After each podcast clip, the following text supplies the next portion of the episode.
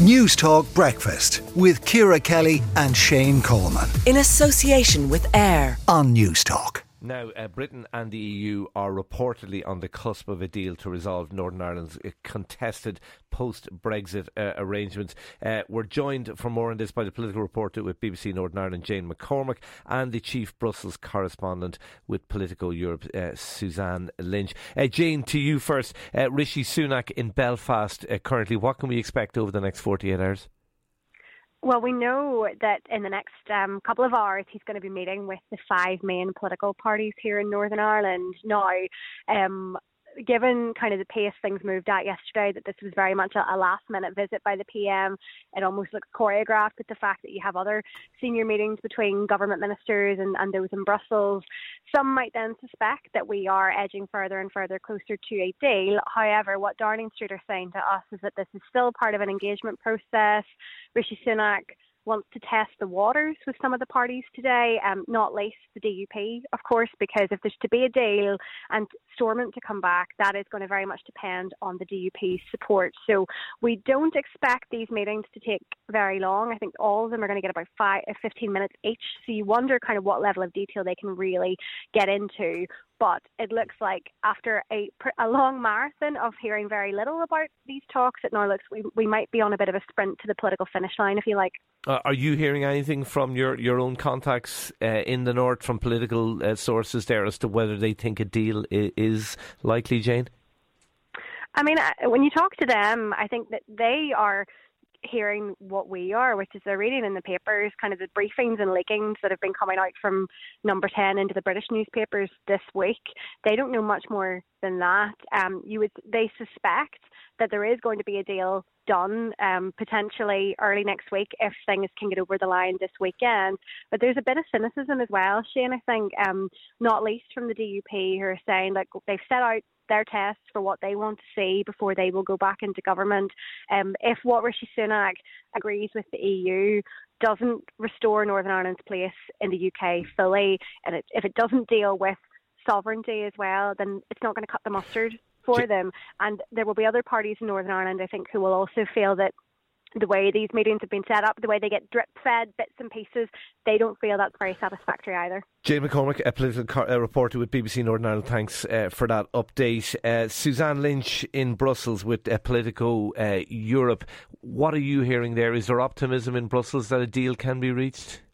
Well, I think there is. There's a lot more optimism that we've than we've seen in many, many months here. Um, yesterday, EU ambassadors representing all 27 EU member states uh, have were called for a meeting that's beginning this afternoon uh, at two o'clock this afternoon in Brussels, and it's uh, ambassadors on their own. Usually, they would have advisors with them, but it's uh, just each ambassador on their own, and they're going to be uh, briefed by Maros Sefcovic, uh, the European Commissioner with responsibility for Brexit, following his lunch today with the British Foreign Secretary James Cleverly. Now, there is speculation that maybe Cleverly himself could go to that ambassadors' meeting, but we're not sure about that. Uh, but this is a sign that they are going to be briefed on the latest on possible uh, breakthroughs. Uh, but I think the real meat of the discussion will probably happen this weekend. The, um, I mean, half of the European Commission is heading today to Munich for the Munich Security Conference, and uh, Rishi Sunak is also going. He's due to meet uh, Ursula von der Leyen, the European Commission President, and uh, the German Chancellor uh, Olaf Scholz and Emmanuel Macron, the French President. So we're expecting some kind of a meeting there on the sidelines, and that may well be, you know, where the big political decisions about how far the EU is going to go in any further concessions, okay. for example. That's where that decision, I think, uh, would be made. Su- Suzanne Lynch, Chief Brussels Correspondent with Politico Europe. Thanks indeed for that. Uh, let's go to Sammy Wilson, uh, the DUP Brexit spokesperson. Sammy, uh, are you optimistic a deal can be done? Well, I don't know because we haven't seen any of the detail of the deal. Uh, we only know what has been floated in the press and the speculation that there's been. And the one thing which um, is absent from all of it is uh, will EU law continue to be applied on democratically in Northern Ireland? And of course, all of the other problems that we face, goods having to be checked with um, trade being reorientated away from GB into the Irish Republic and other European countries uh, stem from the fact that Northern Ireland is subject to um, laws made in Brussels.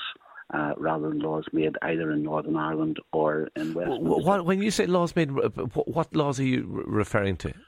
Well, all of the single market rules and laws and regulations um, as uh, they apply to goods and agriculture uh, apply now in Northern Ireland. Essentially, we're part of the EU single market and subject to all of the, the laws of the EU single market, even though we never have a say on them and we can't amend them and they may not even be appropriate to Northern Ireland. Every business in Northern Ireland is now under those EU uh, laws, whether they trade with the EU, and 95% don't. Um, and those laws cannot be scrutinised, cannot be. 95% of be, firms in Northern Ireland don't trade with, with south of the border, for example? Yes, that's right, yeah. Um, so there's very there's there's very little. I mean, are you like are you including kind of news agents and stuff like that in, in that? Or I'm, I'm, including all all businesses in Northern Ireland. Right. Uh, we we uh, if you look at our trade, I think it's fifteen percent of it is with the Republic and uh, 70, 65% is with GB and the rest. We actually trade more with the rest of the world than we do with, okay. with the Republic of Ireland. But the, the, here's the important point. Uh, and I don't think that any uh, uh, no other part of the United Kingdom is subject to this. EU law applies to Northern Ireland. We have a Northern Ireland Assembly which cannot have any say in that, which is forced by law to implement that. And if we don't implement it, the European Court of Justice, a foreign court, will decide what penalties are imposed on us for it. That's just in a, in a, an era where we're supposed to have democracy. Can I put it to you, Sammy? Can I put it to you? I, am getting a vibe from you here that whatever they come up with over the weekend, you're not going to be happy with it. No, that's not the case. We we want to see uh, what um, they come up with, but what I'm asking, what I'm saying to you this morning, is no less than what the UK government has said is necessary. In fact, they put that into the Northern Ireland Protocol Bill, which is currently sitting in the House of Lords. And they also put that into the command paper, which they um, published in, I think it was October of last year, as to how you deal with the protocol. So those are not asks which are unreasonable.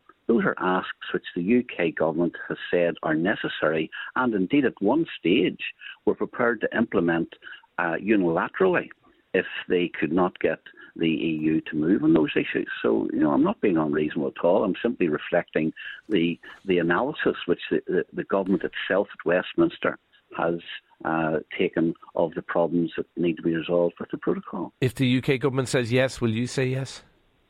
No. we will put it to our test, our seven tests.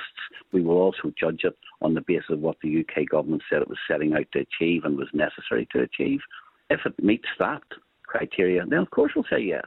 Okay. If it doesn't meet that criteria, then I don't think you would expect us to uh, back it. Sammy Wilson, DUP Brexit spokesperson, thank you for talking to News Talk Breakfast.